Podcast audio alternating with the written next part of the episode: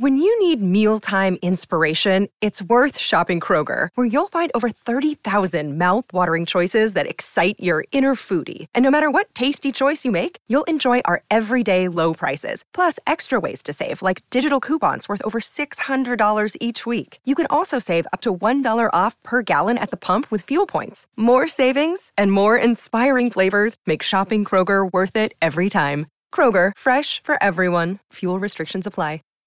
Save big on brunch for mom, all in the Kroger app. Get 16 ounce packs of flavorful Angus 90% lean ground sirloin for $4.99 each with a digital coupon. Then buy two get two free on 12 packs of delicious Coca Cola, Pepsi, or 7UP, all with your card. Shop these deals at your local Kroger, less than five miles away. Or tap the screen now to download the Kroger app to save big today. Kroger, fresh for everyone. Prices and product availability subject to change. Restrictions apply. See site for details.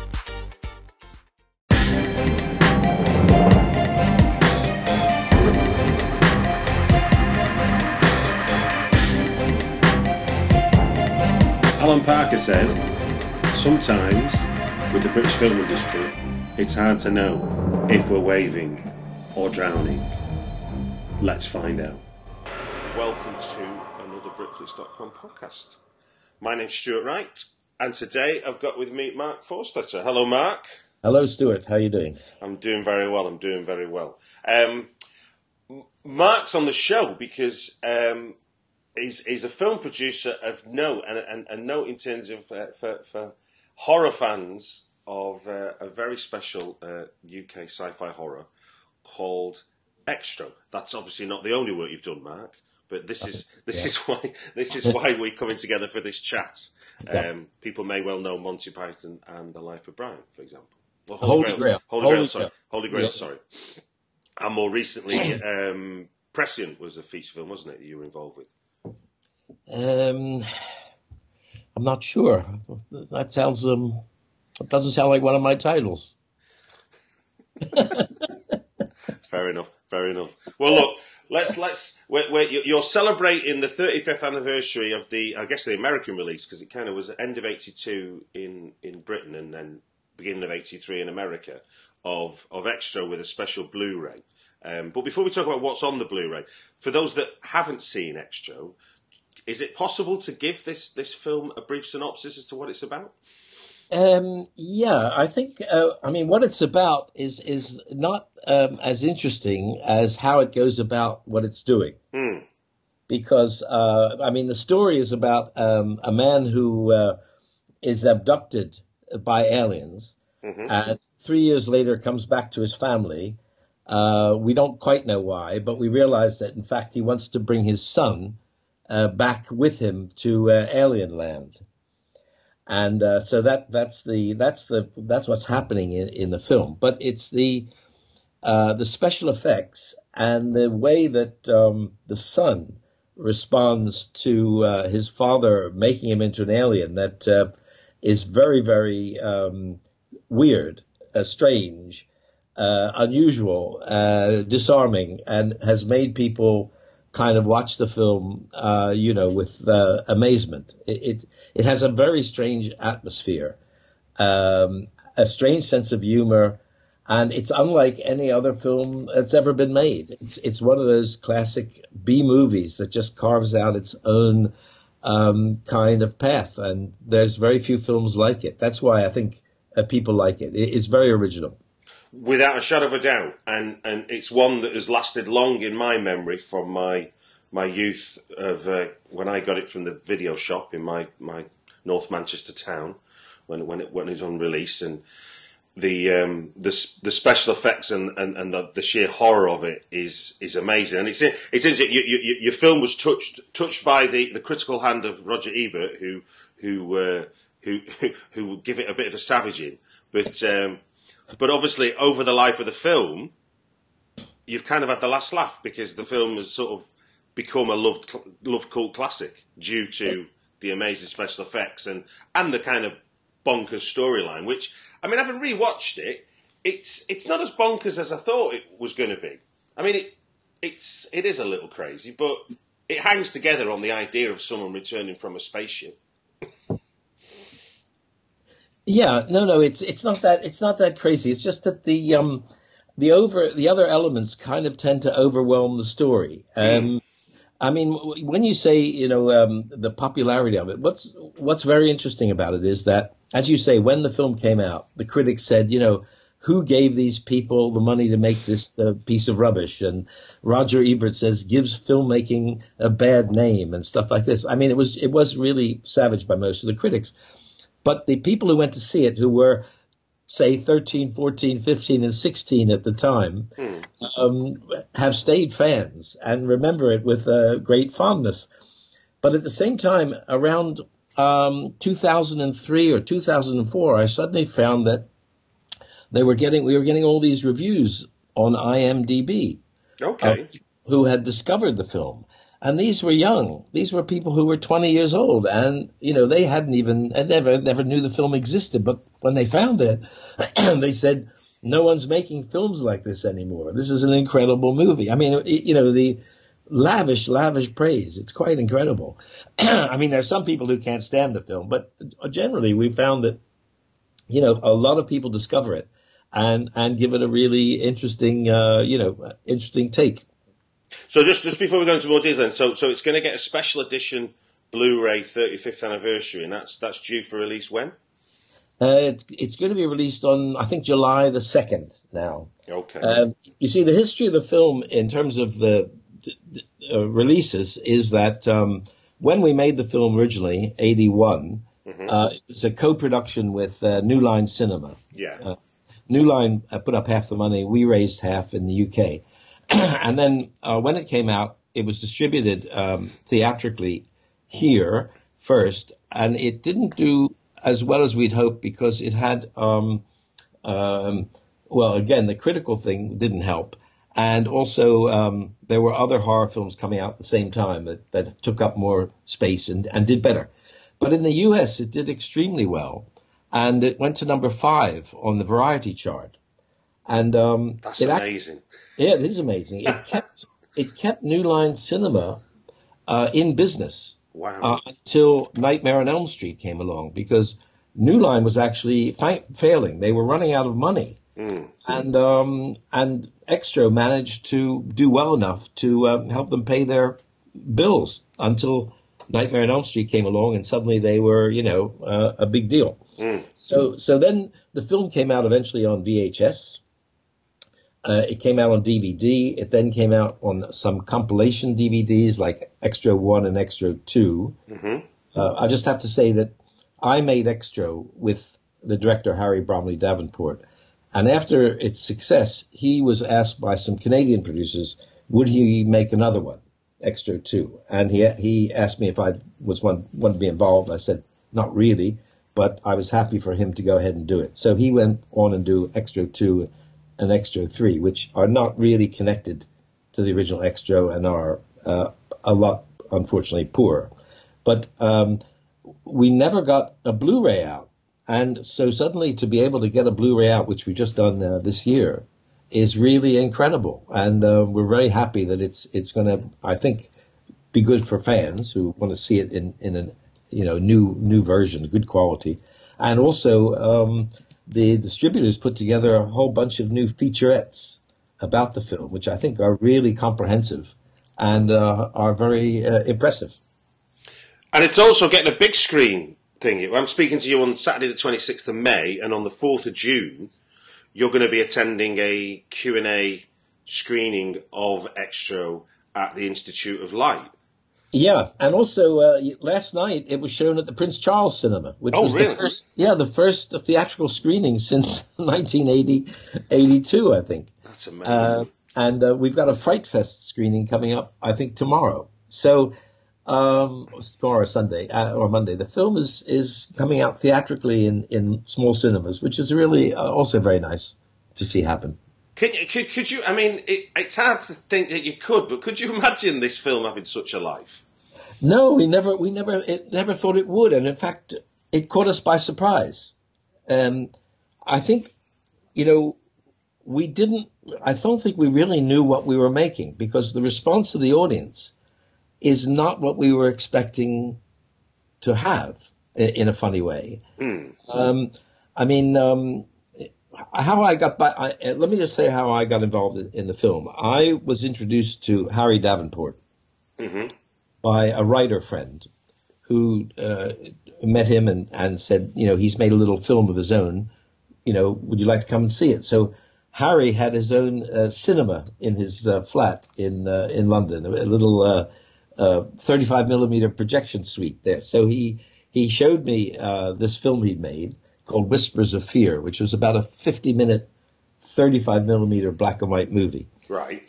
And I thought it was extremely well done, and I was very impressed with it. He financed it out of his own funds. And um, so we became friends after that, and we started talking about doing something together.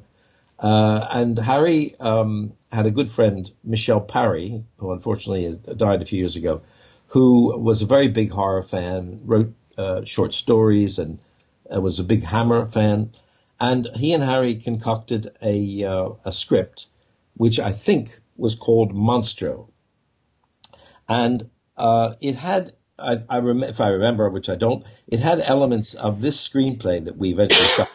Right. It wasn't. Um, it was a little old fashioned, uh, you know, and maybe it, it, it, pushed more towards a Hammer film than we would have liked to have. Mm. So we went to um, another team of writers, um, Robert Smith and Iain Cassie, and asked them if if they would work on it with us to kind of bring it to an, a different level. And we did that with them, and and that was that was ended up being a better script.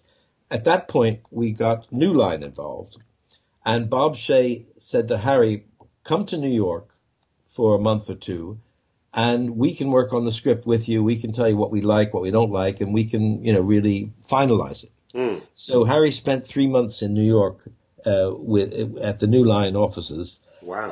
Um, and we and that was the final version. Well, it was never a final version, but it was close to a final version of the script. And then uh, we decided we could go ahead and, and make it. So, so it was more about it was it was literally quite an organic process then in terms of um, so there was never a finished project. It was more the fact that you you were interested to work with Harry as a filmmaker, and that that I basic idea got attention, and then it developed into what we now know as Xtro.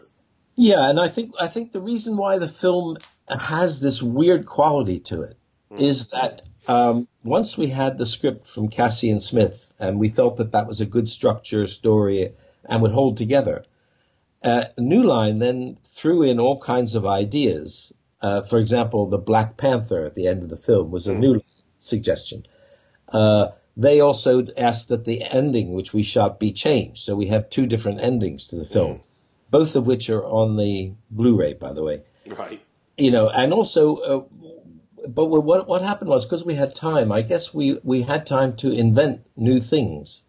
So if we would come up with an idea for a scene, uh, that we thought would be interesting, impressive, uh, we would incorporate it. So I think that's why the film has this slightly disjointed quality to it, but yet, as you say, it all does hold uh, together. And the, the what what um, Dennis Atherton, who's the number one fan of this film, he, he's seen it a hundred times. Wow! And and one of our featurettes is Dennis talking about the film, which is very interesting. I mean, he knows it inside out and backwards. But he said one of the really real joys of the film is that you don't know where it's going and you don't know how it's going to get there. Unlike most films these days, which are so formulaic that from the first kind of scene of the film, you know how it's going to end. He said with Xtro, you have no idea how it's going to get to where it's going to get to or where it's going, which is a you know an interesting uh, way to look at a, a movie.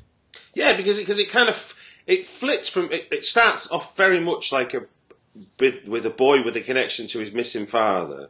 Clearly, in the rational world, dad's just left with no explanation, and mum's got on with life and has a new fella. But the boy's convinced dad's coming back. So when dad does come back, that creates its own tension. But it it's not obvious where it's going from there.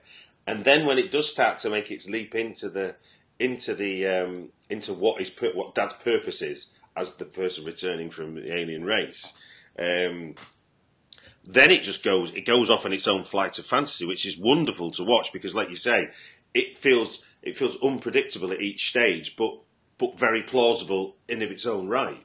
I mean, there's very simple stuff, isn't there? Like like his pet snake escaping, that's not particularly absurd. But then when a life size action man arrives at someone's door, you're kind of like, wow, we really are in the realms of fantasy here. yeah, that's right.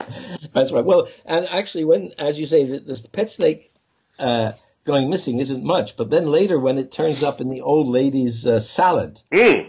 It's all paid off. You know, it's not like it's random. It's mm. not a random script. It's all works and it, it, it all gets paid off but it gets paid off kind of differently than in most movies. It's it's it's that un, as you say the unpredictable quality, which is really interesting. Now, now I'm going to say it's it's it's the the other thing about the film that obviously has, has, that's kept people coming back for more and more is it's it's impressively revolting, isn't it? well, the the birth, I think the birth scene is a is a pretty famous scene in, yes. in cinema, and uh, yeah, it's it's extremely well done, and that's why it's, it is quite revolting. I mean, a fully grown man being born out of a, a woman, uh, you know, that's something. I mean, really, it, it does it does push back some boundaries. You, your your film was the talk of my playground. I can tell you. I can tell you, it was. Uh, yeah. It's one of those things. That, I mean, it's it's like like like many a many a brilliant. Um, and it was almost like when, when you revisit later in life, you just hope it's as good as it was. And and it's no less effective as an adult watching it. It is it is it is brilliantly done, and I think I'm looking through. I mean, who, who were the main instigators of the of the special effects? Was, was, it kind of known that the guys should pulled together? Um, I'm looking at names: um, Dave Anderson, Richard Gregory, Raymond Harris, Tony Harris, and John. Ray Harris. Ray Harris was the chief special effects guy. Okay. And we had a very, very good um, uh, production designer mm-hmm. uh, who was who who really was uh, visionary. and that's Chris Hobbs. Okay. Chris Hobbs used to work with Derek Jarman. Oh wow! So he was used to making very imaginative work on very little money. Mm.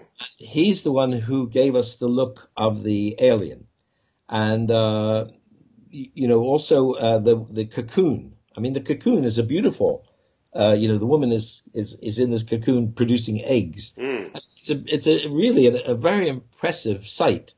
And just in terms of spectacle, it's really good. No, without a doubt, yeah. You know, so, so, um, yeah, I think between, um, Harry's brain, Raymond Harris and Chris Hobbs, mm. uh, we were able to come up with these, uh, these ideas. Um, I think actually the, um, uh, the, the soldier, uh, you know, the, the toy soldier becoming big, mm. which is a very funny and horrible scene. Yeah. Um, I think that may have been my idea because I had young children at the time, and so I knew, you know, kids were playing with uh, Action Man. Yeah. So a full size Action Man uh, was an interesting idea, and it, it, it, played out. You know, the actor Tok who did it did it extremely well. In fact, let me just say a word about the actors because I think that's why the film has this quality. Uh, Philip Sayre and Bernice Steggers were the two leads. Yeah.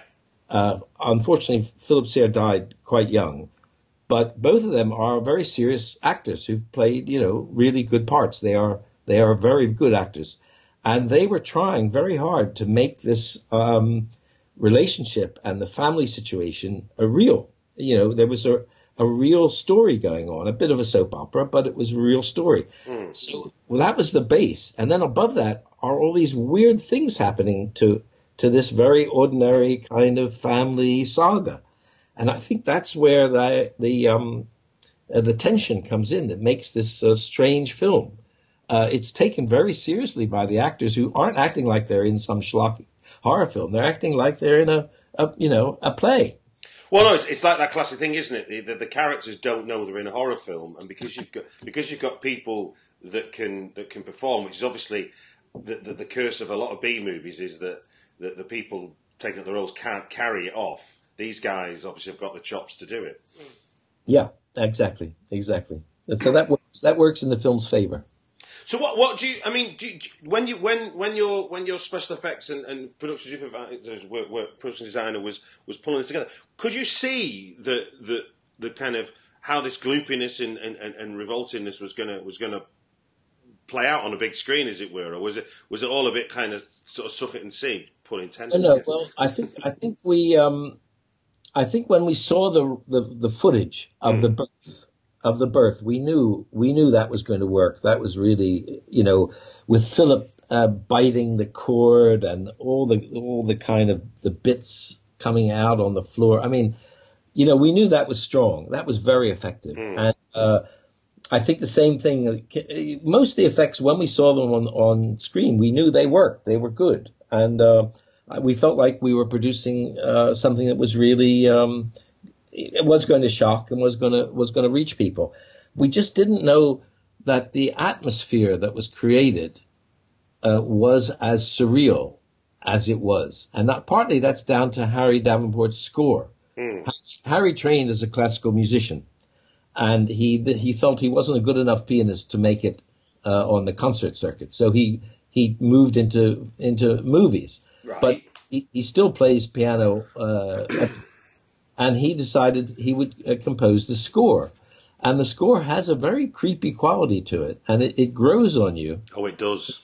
It helps to make this uh, strange atmosphere that the film, the film, this film's world creates.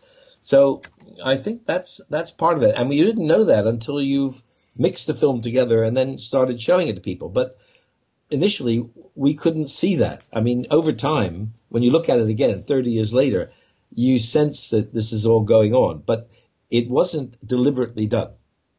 One one of the great things about rewatch is is and, and I guess this is where in, in times where we shot where we shot on film as opposed to digital, and there was no real digital well there wasn't digital effects it was all practical, is that the very clever use of sort of light and dark and, and the edit to achieve to sort of top and tail the special effects as it were. You know, it's yeah. not it's not all about showing. It's about it's about knowing what's going on and knowing enough to be either scared or repulsed or you know whatever. It's not yeah. about just going look. Here's some horrible thing. Look at it closely. Examine it. You know, it's yes, not just uh, the lighting and also whether you know whether the uh, the the surface of the effect was going to be wet. Mm. Or gooey, or dry, or you know that that that had a, a, a definite visceral quality to mm. what you see. Yeah, and you're right because it is really the effects are being made in front of the camera. Uh, you you have to control all those things in order to make it uh, effective. One, one, one of my favourite moments is, I mean, obviously the, the, the, birthing scene is, is the kind of, I guess, the iconic moment of the film. But I think, I think equally iconic is is that first introduction of the alien. You know, where we see the four legged beast on in in the headlights on the road. Yeah, that's a, that's a, it's very effective. In fact, um, it's been it's been on YouTube. Um, people saying alien invasion. There's a, there's there's real aliens been found. Somebody posted no. You know, a, photo of the alien on the road, and somebody said this is another example of aliens who are coming to invade us, and they they took it as real. That must make yeah. your, that must make your heart sing. the idea the idea was that um, we wanted to have an alien who was different than um, uh, other aliens. So you know, the the cliche is you know a man in a rubber suit, mm. and you can't get away uh, if you're doing practical effects really from a man in some kind of a suit. So we yeah. decided we wanted to have the um, the alien have a different kind of walk or gait from that from normal, so that he would look strange. Yeah. So we uh, asked um, Tim Dry, who's Tik, who was a mime and dancer, to flip himself over on his back and walk on his hands and, and, and feet, but upside down, as it were. It's like a crab. So, yeah, so that he would have a different kind of uh, movement, and that would give us a strange kind of uh, you know way of, of going, mm. which I think I think worked uh, pretty well. That, that's that's how we, we managed to make it look different than just a guy, you know, in a suit. I mean, and, and also, I mean, there, obviously there are many shots from, from outside of the sort of tenement block, but but it, but but Xtro really sort of complies with quite a few of the the basic rules of keeping a film contained. It really a lot of what happens is within an apartment block, and quite a lot is in one apartment. You know, to keep that kind of you know level of um, intensity to do the film. It's not running around everywhere. I mean, it does obviously have various locations, but for the large part, this film is happening in a small space, isn't it? Well, actually, you're right. It is. It's happening in one one flat. But what was good was we shot it in a, a man, mansion block in Victoria. Right. And those blocks actually had very large flats. I mean, I think that was a, like a six room flat or something, six or seven rooms. Mm. So that there was enough, uh, and a long, long corridor, which we used many times, right? We used yeah. it for the tank, the kid's tank that yeah. goes and tries to shoot the guy. Uh, we used it for the Panther. Uh, we used it for some dialogue scenes, and there were enough rooms that you didn't feel like you were in one place and it got boring. There was enough variety in all those rooms. Mm. Plus, um, we cast Maryam d'Abo as the nanny. Yeah. Um, you know, I, I, think the film has a kind of a French feel in the scenes with her and her boyfriend. I mean, there's nudity. Uh, they're obviously having sex all the time, and the kid wonders where she is. And you know, I mean, there's a kind of um, uh, it's a you know, it's a it's quite a nice little uh, little thing. And then she, of course, she gets eventually involved mm. and is uh, is stuck up on this um, horrible cocoon producing the eggs for the next generation of aliens. No, it is. It's, it's, it's, yeah, you're right. Actually, it, it, sort of introduces a kind of like uh, amongst the absurdity of what's going on. The the uh, the Maryam element is like is before she gets sort of captured by the kid, as it were, is is like a naughty aside, isn't it? In, in yeah. terms of, in terms of the like you say the soap opera between a dad that's arrived um, and, and and a nanny that's working in a house. Obviously, it's sort of like it's almost like pushing the alien story out to the edges until it has to come in. Um, so, what do you what do you is is it is it easy to recall maybe what were some of the what, what were what, what do you remember as being a, a, one of the biggest challenges to, to producing the film for you?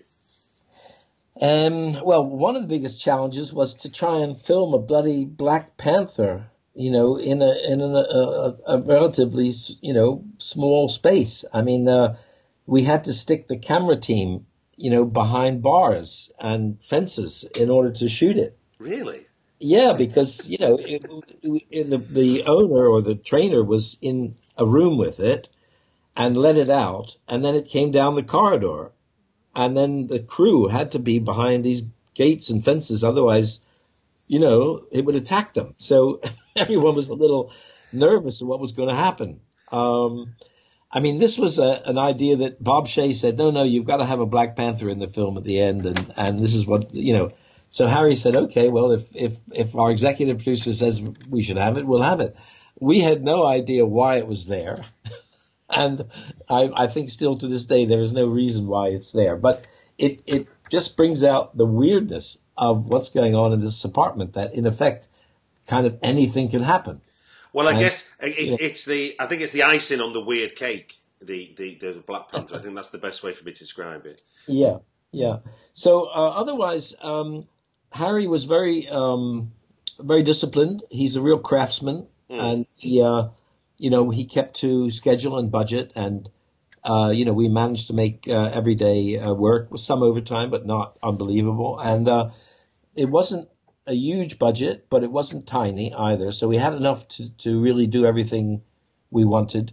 Uh, I think the locations were very well chosen. I've always been impressed by the scene when uh, he comes back uh, at uh, that was shot at uh, uh, um, Holland Park. It was the okay. Holland Theater, the ex- ex- outside theater. And I thought Harry used that location really well when he, you know, reveals himself back to his wife. Uh, you know, so I, I, I really felt Harry was a very, very good filmmaker.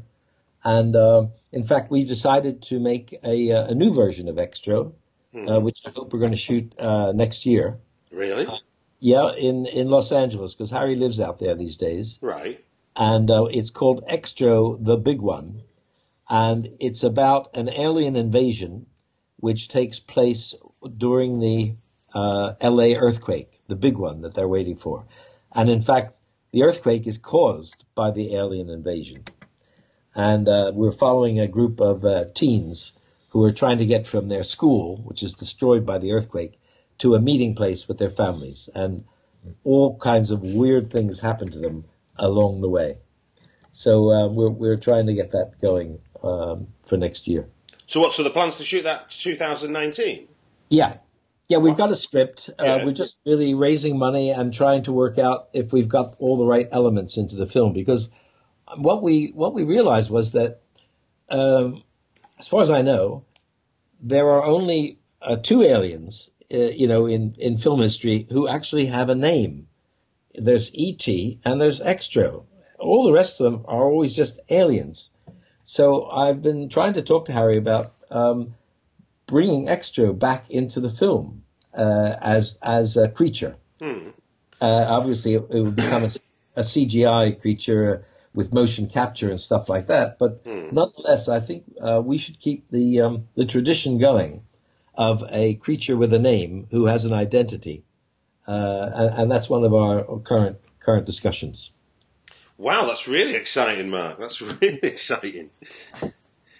I think it's uh, safe to say best of luck, best of luck uh, getting it ready, and then we can we can see that fourth in, fourth instalment, I suppose. But obviously, I guess officially, this would, that be officially a second instalment, or would that be considered? A Well, fourth? it would have to be number four because Yeah. there is an Xtro two and three, but uh, but it's a completely different uh, version. Uh, although, as I say, I'd like to see Xtro make an appearance in that. You see, in Xtro two and Xtro three, there was no Xtro, there was no creature. Oh, okay, okay. Uh, so this would bring a creature back, and I think that would make a, uh, a really nice, um, you know, way of maybe finishing off the uh, the character. well, look, you created the horror icon. I think you can uh, I think you can play with it for to get the best out of it for your film. okay. Uh, well, look, let's remind people then. So, so Xtro is going to be available on a 35, 35th anniversary Blu-ray from when? Uh, July the second. The Blu-ray is is done in uh, a very um, interesting uh, way, technically, in that it doesn't have a lot of discs, but on each disc uh, there are several versions. So there's the version uh, with the ending uh, that we originally did. There's the version with the new ending from New Line. There is the music score.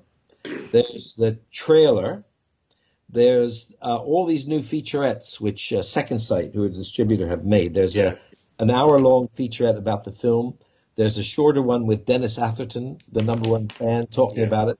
And there's one that goes over the old Xtro two and three and adds some test footage that we've been shooting on the new Xtro, Xtro the big one. So it's really I think also there's this interview with, with Harry that's that was on YouTube for many many years where he's talking about Xtro uh, Xtro two and three. So I think it's going to be the most comprehensive uh, collector's item uh, that there could ever be. Brilliant, and, and then obviously for those people in London, I mean, I know, I mean, I know that your uh, your cigarette burn screening is already sold out for the fourth of June. So sorry, Oh, good. about, Excellent. sorry about that, the audience. So you'd be excited, excited to learn you got a full house for that screening. And, uh, Excellent. and you say there's, a, um, it will be too late for this podcast, but there's there'll have been a Fright Fest screening by the time this goes live. Yeah. Is there other screenings planned? Do you know? Well, I think they're going to try. They're going to try. Um, I, I know that um, there are a number of, of, of independent cinemas around the country who would show it. So I suspect it will it will turn up.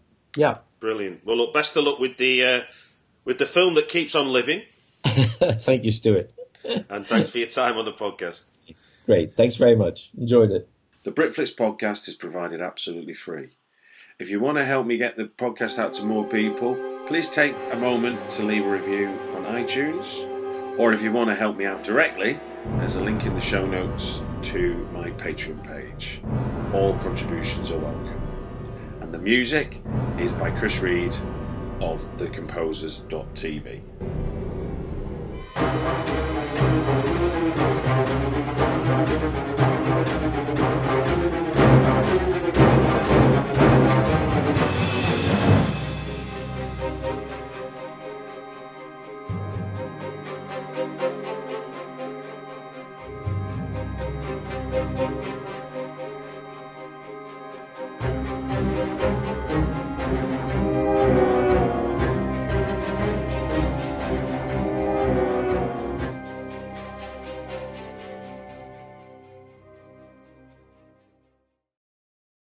Save big on brunch for mom, all in the Kroger app. Get 16 ounce packs of flavorful Angus 90% lean ground sirloin for $4.99 each with a digital coupon. Then buy two get two free on 12 packs of delicious Coca Cola, Pepsi, or 7UP, all with your card. Shop these deals at your local Kroger, less than five miles away. Or tap the screen now to download the Kroger app to save big today. Kroger, fresh for everyone. Prices and product availability subject to change. Restrictions apply. See site for details.